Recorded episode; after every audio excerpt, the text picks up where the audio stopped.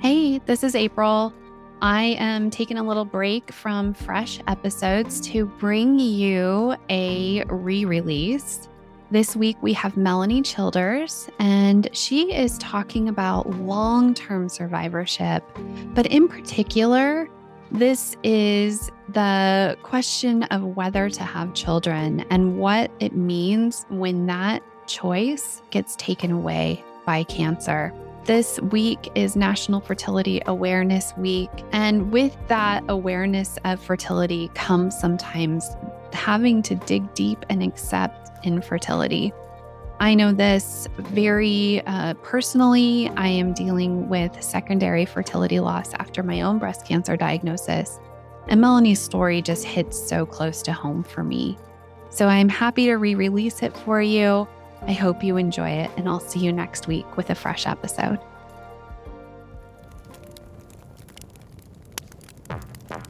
In nature, a wildfire is one of the most devastating natural forces. It burns hot and fast and leaves little behind but ash and char. Or so it seems. Very soon after the fire passes through the forest, life returns.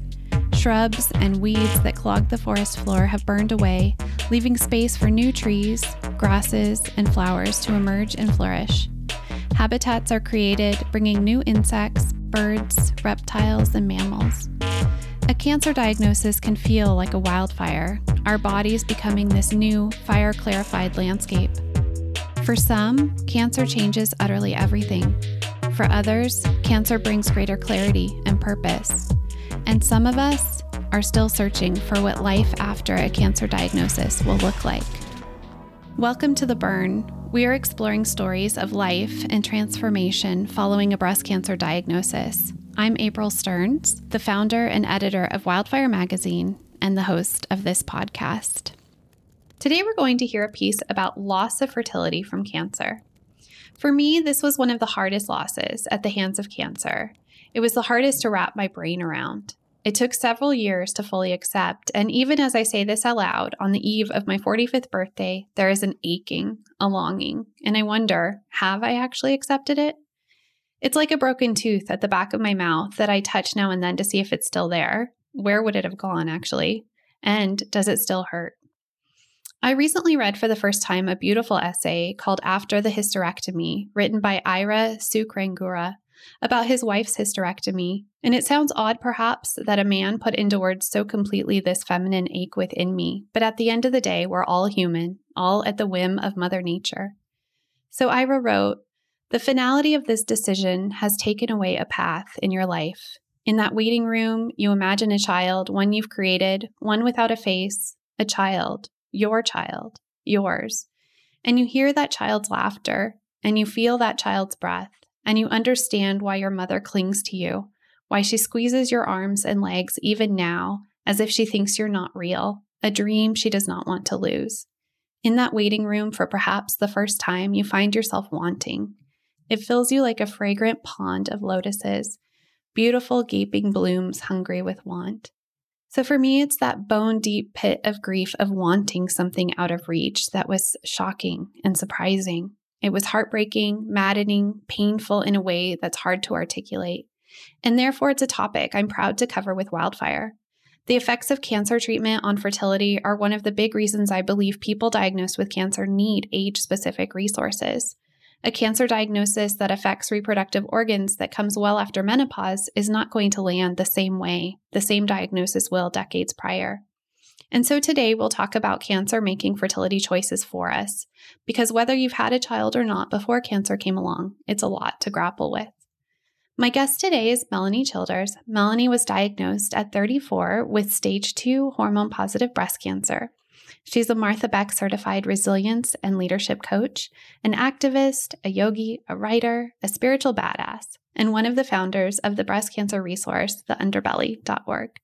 She loves Thai food, empowering progressive women to run for office, and rocking out with music way too loud. All of which I love, Melanie. Welcome to the burn. Hi, thank you for having me. This is such an honor. Well, for me as well. It's so fun to get to chat with you today. So, you are here to read a piece you wrote several years ago now for our 2018 fertility infertility issue. Your piece is titled No.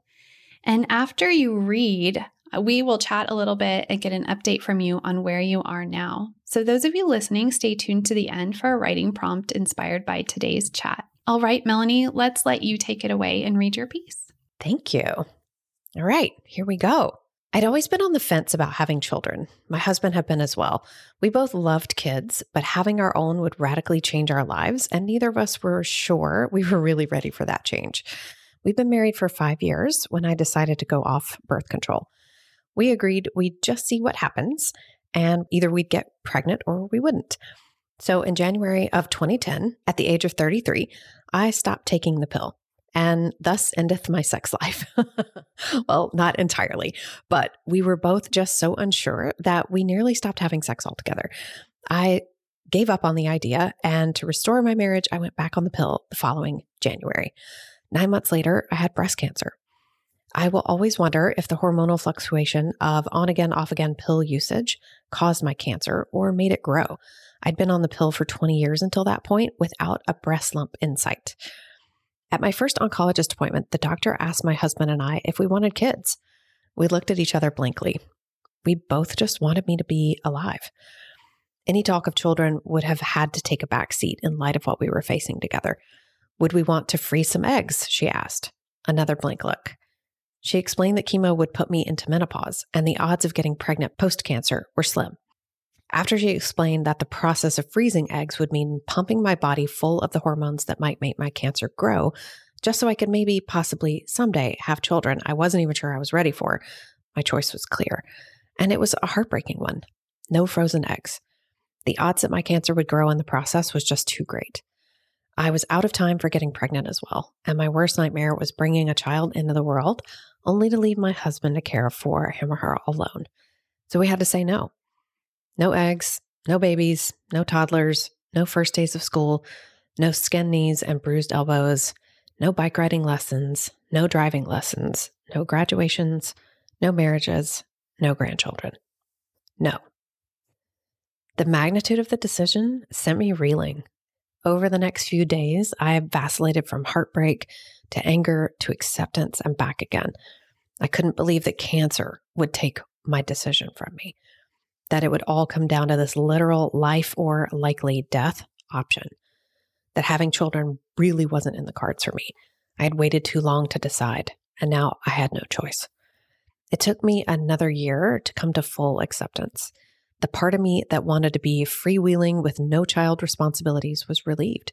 The part of me that wanted to watch a being I had brought into the world grow, learn, and have amazing experiences was devastated. It wasn't until I finished all of my chemo treatments that my grief fully settled in and had to be lovingly acknowledged, felt, and processed. It's true that sometimes you don't know how bad you want something until it's no longer an option. Coming to terms with my feelings about my new reality was a challenge. Cancer didn't just take my breasts, it took my potential future family. It took the daydreams of what my children might look like. It took bedtime stories and irrepressible giggles. It took excited Christmas mornings and awkward first dates. I was honestly surprised at the depth of my grief and sadness. I had to learn to feel it completely and meet it with compassion, kindness, and love. That in itself was a bumpy road, littered with potholes of should haves and self blame. But with some help from a few of my favorite authors, Glennon Doyle, Brene Brown, Liz Gilbert, Anne Lamott, and Pema Chodron, I learned to forgive myself I hadn't asked for this, for this cancer. I hadn't known this would be my path. Maybe things would be different if I had known. Maybe not. My husband's loving kindness went a long way too. He helped me heal physically and emotionally and held my hand through it all. And though we're no longer together now, his love and our closeness was the greatest gift I could have received at that time in my life. And while we may not have children together, we still have our mutual love and respect for each other. What was born out of my cancer experience instead was an unshakable sense of self, an incredible knowledge of my own strength, self respect, and self love, an integral understanding of who I am and why I'm here. A part of me had believed that I needed a family to be whole, but what I really needed was me, fully and powerfully, unapologetically me. And that is all that matters. And that's all that matters. You're right, Melanie. Thank you so much. So let's take a quick break here, let you catch your breath, and when we come back, we'll chat a little about your story. This is Miranda Johnson. I'm from Minneapolis, Minnesota, and I was diagnosed with stage 2B triple negative breast cancer in October 2018. I finished treatment in 2020. Writing has gotten me through a lot of hard times in my life. But it was strange. During cancer, I just couldn't write. I didn't want to, and I'd never felt that way before. It felt heavy and sad, another loss. You've helped me welcome writing back into my life inch by inch over the last two years. Thank you for being our guide and for pulling together such a welcoming, comforting, come as you are space filled with the most amazing women. I'm so grateful and appreciative that I found my way to the wildfire writing workshops, and it's made a big difference in my life. Dumping out my thoughts onto paper still doesn't feel like the easy, comfortable, best pal kind of relationship that I had with it for most of my life, but it's getting a little more comfortable again. And that feels good and hopeful. Thank you. Author Kim Harms has been watching her husband construct buildings for two decades, but she never imagined there would be a day when a piece of her would have to be physically reconstructed that after a breast cancer diagnosis at age 40, her chest would literally be taken apart and put back together. It was during the physical process of breast reconstruction that she realized just how much breast cancer affects the non physical parts of life. Pieces of her marriage, her thought life, her self esteem, and sense of womanhood were all taken apart and reconstructed alongside her body. She chose to use her expertise as a journalist and freelance writer to pen Life Reconstructed, a resource for other women going through the same thing. Combining her experience, input from other survivors and medical professionals, as well as extensive research, Kim weighs the pros and cons of various surgical options and details the physical, psychological, emotional, and relational costs that accompany a breast cancer diagnosis. Written with transparency, compassion, and a bit of humor, Life Reconstructed can be found in bookstores across the US and anywhere you buy books online. Learn more at kimharms.net or find Kim on Instagram at Kim Harms Life Reconstructed. All right, welcome back. Thank you so much for the testimonial, Miranda. And do check out our episode sponsor, the writer Kim Harms, and the Life Reconstructed book. You guys know this, but at Wildfire, we are strong advocates for storytelling, for survivorship, and for resources created by and for us to help us along the way. Thanks again, Melanie, for your powerful writing and reading of that story.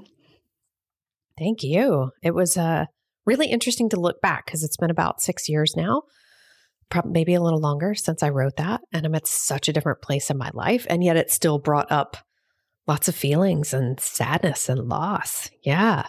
Yeah. Well, I'm glad that you, um, that you started there. That's where I wanted to start as well. And I was curious how that was landing for you as you read it.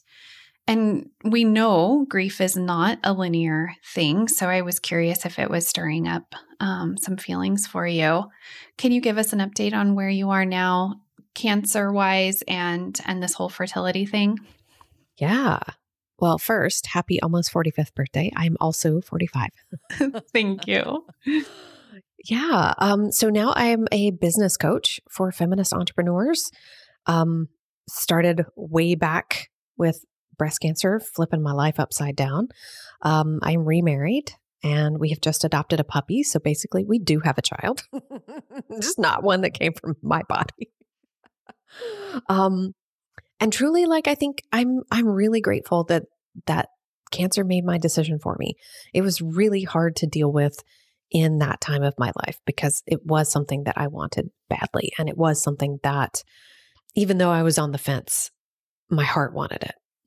Um, but I'm I'm a rebellious, freedom loving individual. And I, I think that if if things had gone differently, I probably I'm sure that I would I would love having children, but it would have been a, a very different version of me and a very different set of challenges. And I'm really grateful for the way that my life looks now. I'm, I have no regrets. I have sadness because, you know, nobody wants options to be taken from them. We want to make that, you know, we want to have the agency to make that choice ourselves. And that is what I grieve is the agency, not the loss of what could have been. Mm-hmm. Exactly. Yes, I love how you just put that. And I love too that you have a four legged son, son or daughter. Um, yes, yeah. he's a boy, and we have a cat too. And yeah, Yes. we we still have kids. exactly. Well, and your business is a child as well. Like, I think this desire to create, to nurture, doesn't have to be tied necessarily to to something that comes from our bodies, Oh and my maybe gosh. that's something we learn, Yeah. right? yeah, and my business is the greatest, most loving creation I have ever put out into the world, and I couldn't be more proud. That's amazing. So I was going to ask you about this a little later in our chat, but I'm curious. Did do you think you would be where you are now? Um, would you have created this business nonetheless? Do you think this was just your the path you were on, or did cancer kind of move you in this direction? Maybe, but I really doubt it. I feel like cancer is the bomb that that clarified so many things in my life that I was indecisive or on the fence on. That I was like, "Oh, here's what really matters. Here's what's really important." Uh, you know, even back in in 2015 or 16, this this I got diagnosed in 2011. Um, I still wasn't sure what I wanted to do and where I wanted to go, but I was very clear on what I didn't want. Mm-hmm. And that was really powerful. So I had just finished a master's degree in adult educa- education in um, instructional design, which is designing online learning. And was like, okay, it's creative and it's fun, but it's also corporate. And surely this is my path. And it it wasn't. And it was so clear once cancer happened that I was like, oh, I don't even want to do this. What am I doing? What's happening right now? Wait a minute. Why am I doing things that drain my energy and make me miserable? And life is, I, yeah, I got the clarity that life is very short. And if we aren't doing the things that light us up, maybe we're walking the wrong path. For me, that was certainly true. It was like, oh, I'm walking the wrong path in several different ways. And I don't know, you know, I, I haven't found the breadcrumbs that take me through you know that forest and that that take me down that particular path but i'm willing to hunt for them now Hmm. where before it was like okay well i guess this is just what life is. And i made some decisions and this is good enough. And suddenly things were not just good enough anymore. It was like wait hold on. Yep. life is finite. You don't necessarily know that at 34 you're just like oh we're just getting started. We're figuring it out. And you're like wait a minute. Hold on. No life is happening right now Yes. are you sure that you're doing the things that you want to be doing? It was very very powerful. So no i don't i don't know for sure that i would be on this path. If you would ask me at 34 i probably have laughed in your face that i would be a business coach be like business? Ew. I hate business. What? Now i'm like oh my god this is fascinating and awesome and endless and cool and yeah. This a very Yes. different version of me. I know it's so interesting how I, it's like there's a dichotomy there, I think, of when you're young and you think everything is possible, but you also think you have all the time to explore Yeah. all those things. And um and cancer has a way of showing you that you don't necessarily have that. And this fertility piece, you know, is such a good example of that. Of course, you know, we grow up knowing the clock is ticking and all that, but all of a sudden to be faced with you need to make decisions about this. You need to freeze eggs or you need to move into chemo. Like this has to be decided right now. And you don't Yeah. even know yourself yet. Like, yeah. Yeah. Yeah, I think that that was such a such a moment of clarity for me and such an eye opener about the time we do have. Mm. When my oncologist was like, "Okay, we have options. Option A, you can get chemo and we'll go right now. Option B, we wait for chemo, we flood your body with hormones, we save you some eggs, and then you decide to have kids in 2 or 3, 4 or 5 years." And I was like, "Well, I have to decide now?" Yes, basically today. Yeah. Make your life choices today. I was like, um, I think I want to live. So I how about know. let's not do the more risky path? I think I'm I'm I'm good. I'm good.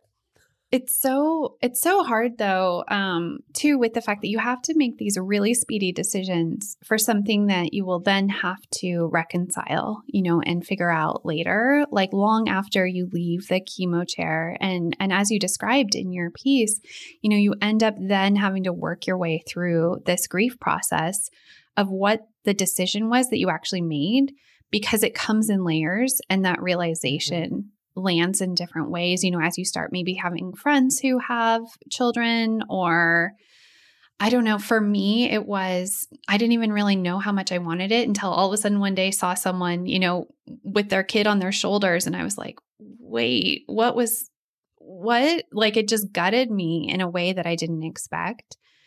And so there's these layers of ramifications, I guess, is what I'm trying to say. Yeah. And I think like the layers of processing Right. is is something that you don't expect. Like, Mm-mm. like I was not expecting the grief wave and the anger and the frustration and the heartbreak. I didn't expect any of that. And I I didn't just go through it once. Like you said, grief is not linear. You don't just go through it once. It comes back.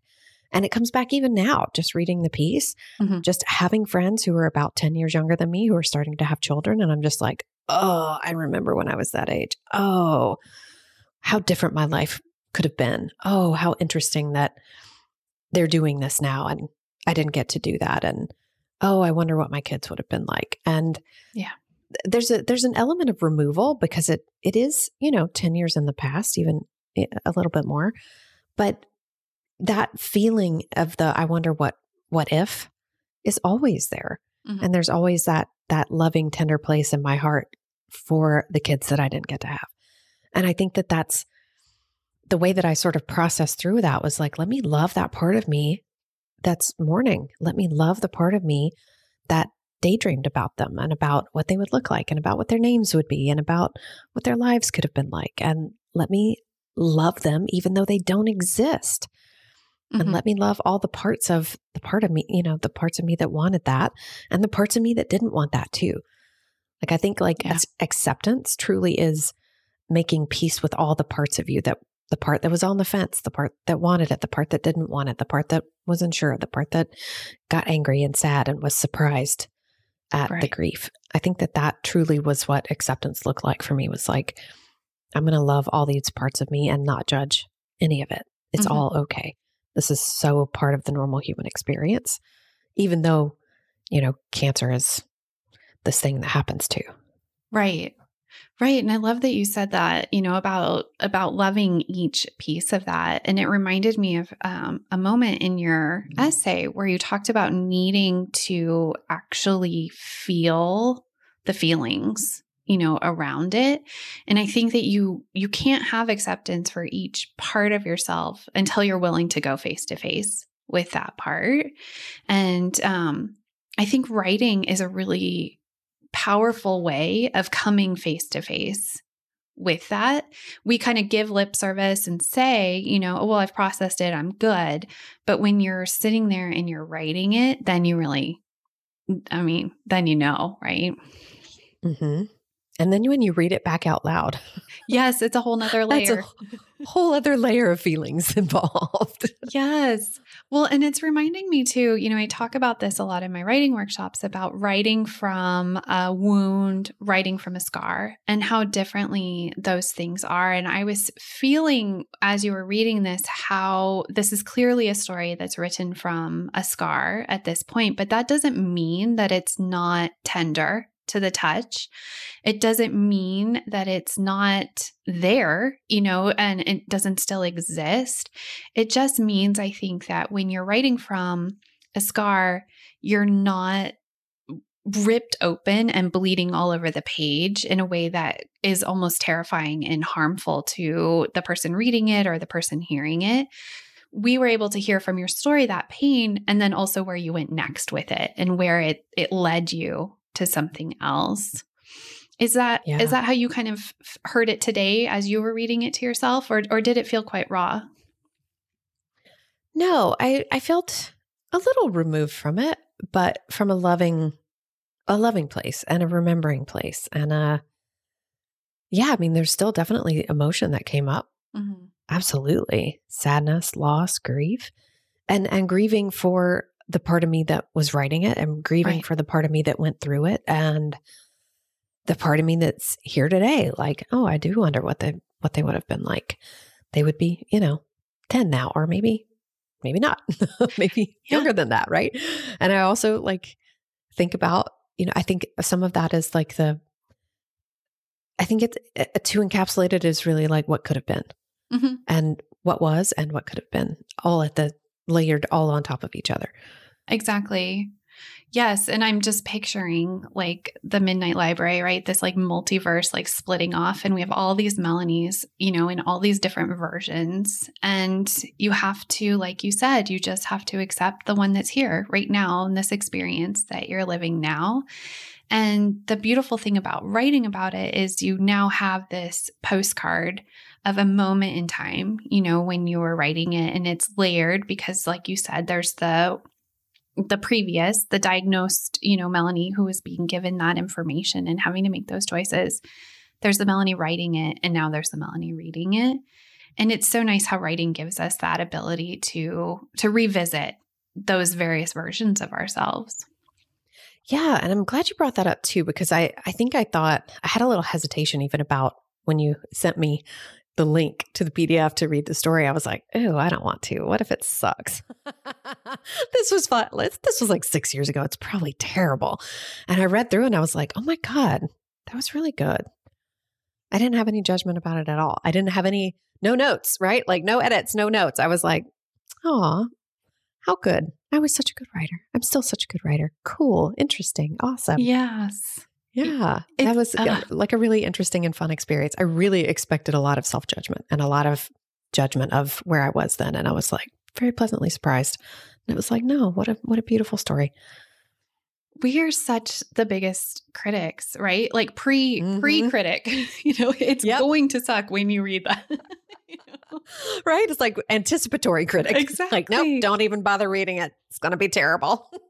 It's it's it's so incredible. And I love that you were able instead to see the opposite because of course that's true.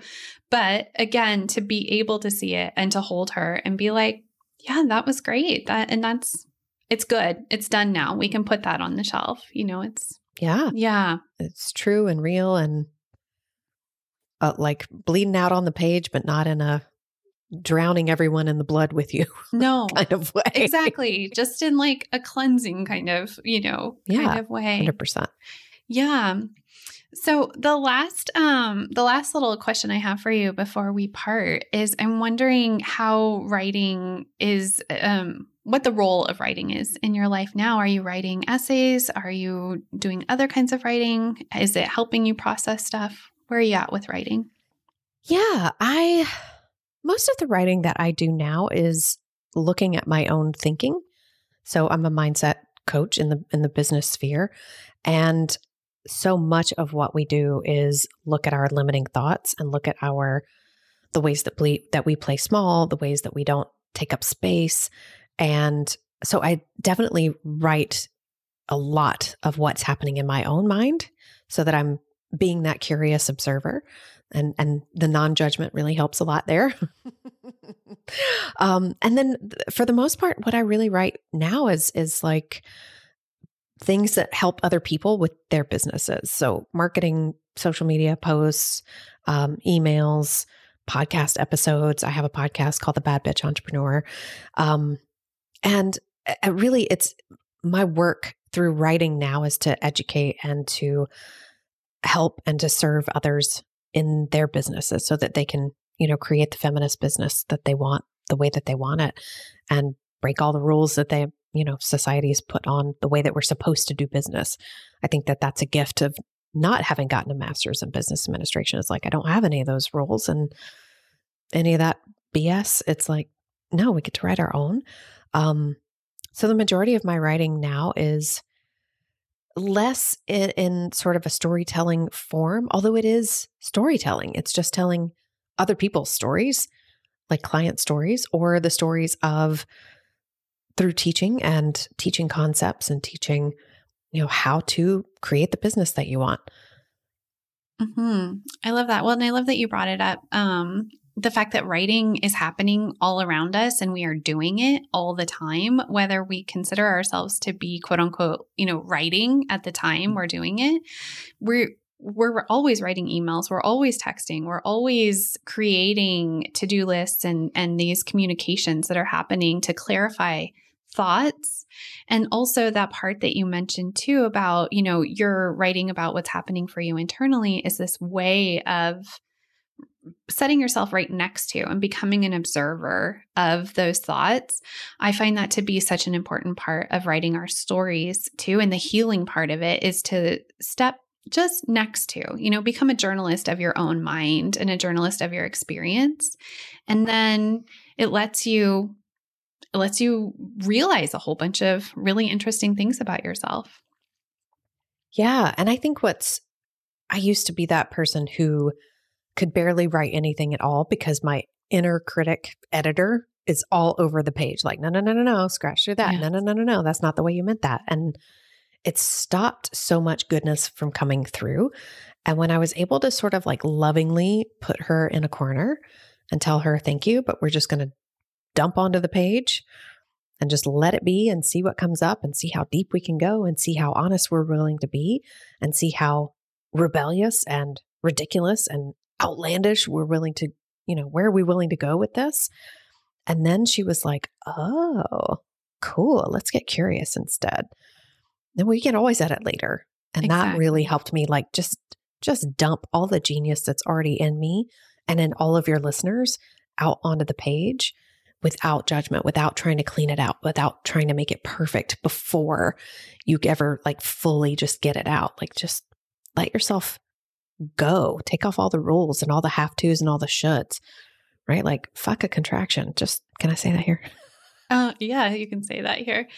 You know, you're reminding right? me of uh, Natalie Goldberg, who wrote Writing Down the Bones. She said, No one, no one has ever yet died from writing messy, bad, quote unquote, bad writing. Like, you really can just let it rip and um and to your hero in mind liz gilbert who says like just let let your writer or your editor brain rather your fear whatever sit in the back seat. They don't get to control the steering wheel. They don't get to fiddle with the radio. They can come on this journey but they're not driving this. And we'll just mm-hmm. yeah let it rip. Yeah. Let's just see where we can go. Exactly like there's so much gold if we're willing to just let ourselves see uh, see ourselves without judgment mm-hmm. and see what's in there without judgment. Exactly. And just let it all come to the surface. Yeah. Let it all out, write it down, and maybe, you know, set it aside. And and like you experienced today, you know, maybe someone calls you up in four or five, six years and says, Hey, want to reread that essay you wrote back then? And then you and then you get to see that it's gold, right? Hundred percent. Yeah. And I think too, like one of the things that I have my clients do now is decide ahead of time that whatever comes out of you is brilliant and genius and beautiful and authentic and true and real and amazing.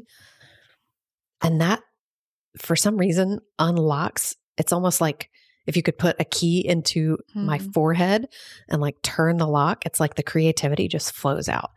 It's like I just decided ahead of time that everything I have to offer up is great, mm. even if I don't know what's going to come out yet, even if even if it sucks, right? Who cares? Like I'm just going to decide and it's it's like all the restrictions and the rules just fall away and the creativity just pours out and the truth just pours out and you just let it be brilliant and genius and okay exactly as it is. That's so yes. there's so much goodness in there when we can just decide ahead of time and let it go.